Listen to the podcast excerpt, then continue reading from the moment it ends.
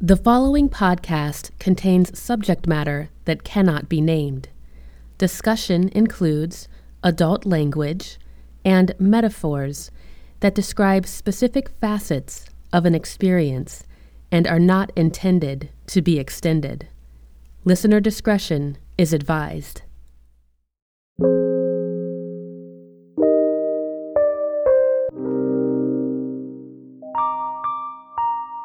I'm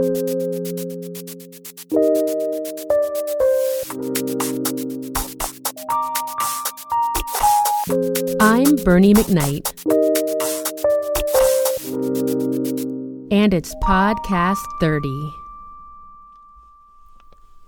Reiki is a Japanese term made up of two words, rei and ki. Ki translates as the energy of the universe or life force. The heart beats, the hair grows, the DNA replicates. The reading of the codes that directs these operations is one way to imagine life force. The calculation is the key. And as perplexing as the concept of ki can be, it's preceded by the word rei, and rei translates as something mysterious, ethereal, and sacred. So, right off the bat, Reiki tells you this thing, this thing is a puzzle, and working it is a precious act. The Reiki practice originated in Japan, where a man who was born at the end of the 19th century led a life of seeking and contemplation when, in the early part of the 20th century, after some time spent on retreat in deep self reflection, he touched upon something true. And in that truth, the Reiki practice was born. That man was Mikao Usui. And after spending 21 days in meditation on Mount Koriyama, he came to understand and accept that not only is Reiki a part of everything in the universe, he himself was also a channel through which the energy flowed. Universal life force energy, as Reiki is commonly referred to as, does not exist in a static state. It's constantly unfolding through lives being lived, through societies being constructed, through stars being born, burning, and dying. Usui realized that because Reiki was an essential piece of everything in the universe, it was something that could be engaged with as a practice. A Reiki practitioner is someone who actively engages with Reiki.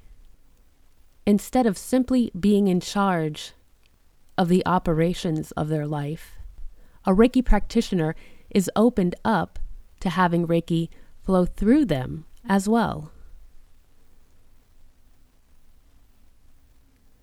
Like all spiritual practices, the Reiki practice is one of union. The Reiki practice is one of simultaneously giving and receiving. It's the union of offering and accepting. Once an individual is a Reiki practitioner, they are a channel through which Reiki flows.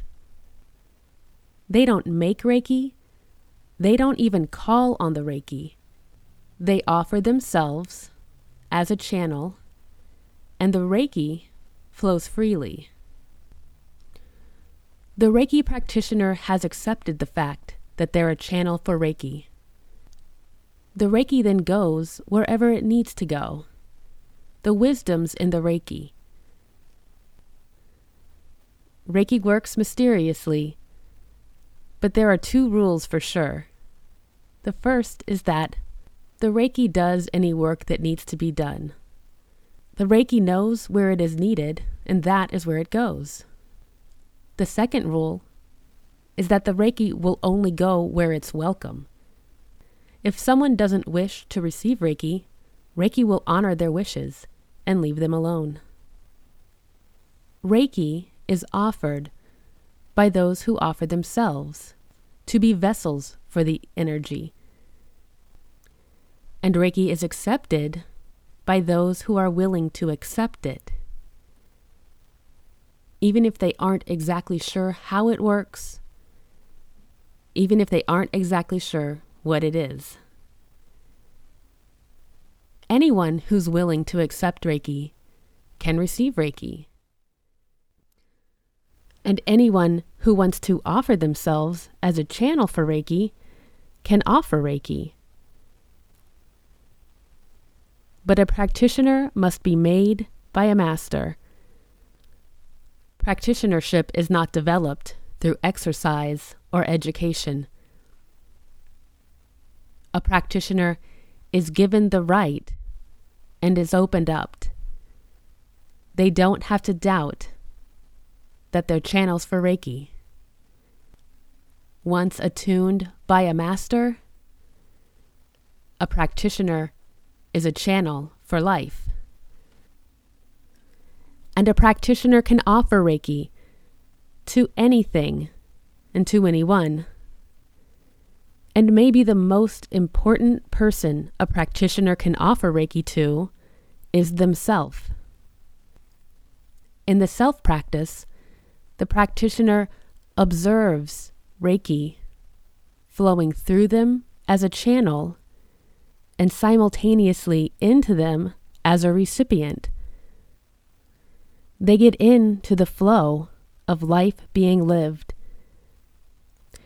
They build the willingness to allow the energy to move through them and move them to where the energy knows it needs to go.